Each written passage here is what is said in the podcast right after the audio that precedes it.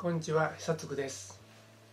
今回は資金調達で考える4つのステップをテーマに話をします。中小企業が抱える経営課題としては従業員の確保販路開拓設備投資などがあります。どれをするにしても先立つものはお金です。お金がなければチャレンジできません。チャレンジできなければ会社の成長はありません。あなたが会社を成長させたいと考えているならば資金調達は必ず考えなければいけません。しかしいつどこからいくら資金調達するのかしっかり考えられている経営者は少ないです。改めて会社の現金を見て慌てて銀行に書き込むなんてことがよくあります。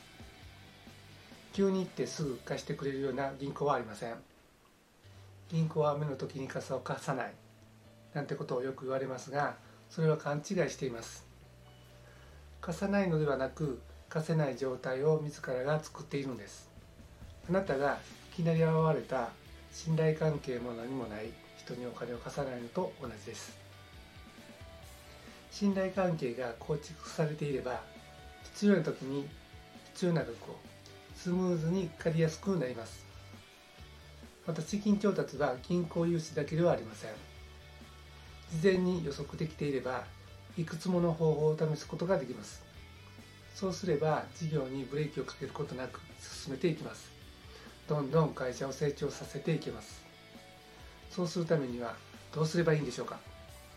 何をしなければいけないでしょうか。計画的な資金調達をしたことがない。あるいは資金調達に自信がないという経営者の方はぜひこのお話を聞いてください。資金調達を考えるステップが学べます。そうするとあなたの会社は資金に困ることなく事業を進めることができどんどん会社を成長させることができるようになります。では参りましょう。今回の結論ですが資金調達を考える4つのステップは事業計画を作る資金繰り計画を作る。資金調達方法を考える実行するです。まず会社に現金がいくらあって今後どれくらいのお金が出ていくのかを計画することが大切です。それらが分かるといついくらのお金が必要かが分かります。次にどこからお金を調達するかを考え最後に各資金調達のリードタイムを考慮して実行に移すという流れです。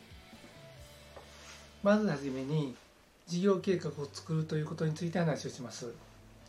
事業計画とは会社がどれだけ売り上げていくら経費に使うのか利益はどうなるのかを考えることです。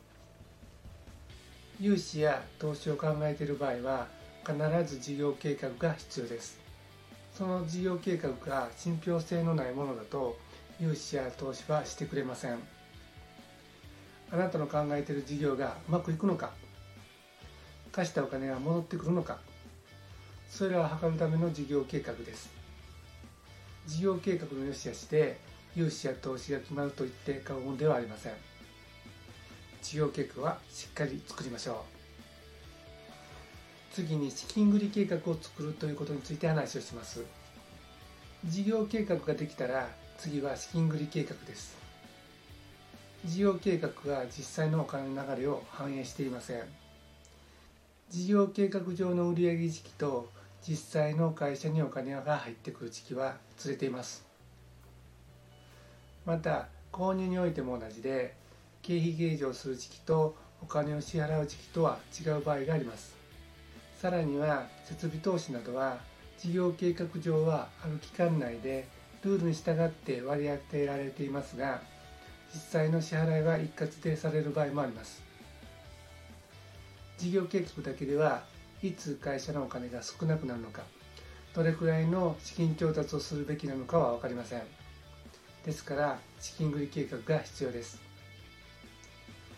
ひな形に指定はありませんがネットでググればテンプレートは簡単に手に入ります。次に資金調達方法を考えるということについて話をします。金額が分かったら資金調達をいつどこから行うかを考えます。資金調達方法では銀行からの借り入れ投資家からの出資助成金や補助金の獲得クラウドファンディング等があります。まず1つ目は銀行からの借り入れです。借り入れは返済しなければいけません。中小企業であればまず一番初めに考えるべきは日本政策金融公庫などの政府系の金融機関からの融資です。信用金庫や地方銀行や都市銀行からの融資もありますが政府系金融機関に比べるとハードルが高くなります。2つ目に投資からの出資です。こちらは返済する必要がないお金ですので自由に資金を使うことができますが出資者が経営に口を出すということがあります。出資者の意向で経営者がやりたいことができないということもありえます。3つ目に助成金や補助金です。出資と同様に返済する必要はありませんが助成金や補助金の申請は募集期間が限定されておりまた後払いになるためそれまでの資金を自己資金もしくは融資で確保しなければいけません。4つ目はクラウドファンディングです。クラウドファンディングはインターネットを通じて資金調達することを言います。銀行の融資や投資からの出資に比べるとハードルが少し低いです。業界による資金調達ですので必要な資金全てをクラウドファンディングで調達するのは現実的ではありません。自己資金や融資とともに資金調達の一つとして利用するのが一般的です。他にもいろいろ方法があります。社債発行もありますし株式や資産の売却事業売却や技術売却などもあります。特許ライセンスというのもあります。運転資金を少しばかり余裕を持ちたいというのであれば売掛金の回収を早めるとか買掛金条件の見直しをするとかファクタリングを使うとかで対応ができます。会社の資産状況や必要な金額及び時期によってさまざまな手段を複数使えると思います。次に実行することについて話をします。どの資金調達もすぐにはできません。余裕を持って準備が必要です。せっかくのチャンスを棒に振らないように早めに動きましょう。銀行借入の場合は23ヶ月前。投資では3から6ヶ月前。クラウドファンディングでは45ヶ月前から動き始めます。また資金調達は1つだけではなく複数個検討するのがいいです。これらを進めていくのに慣れていない。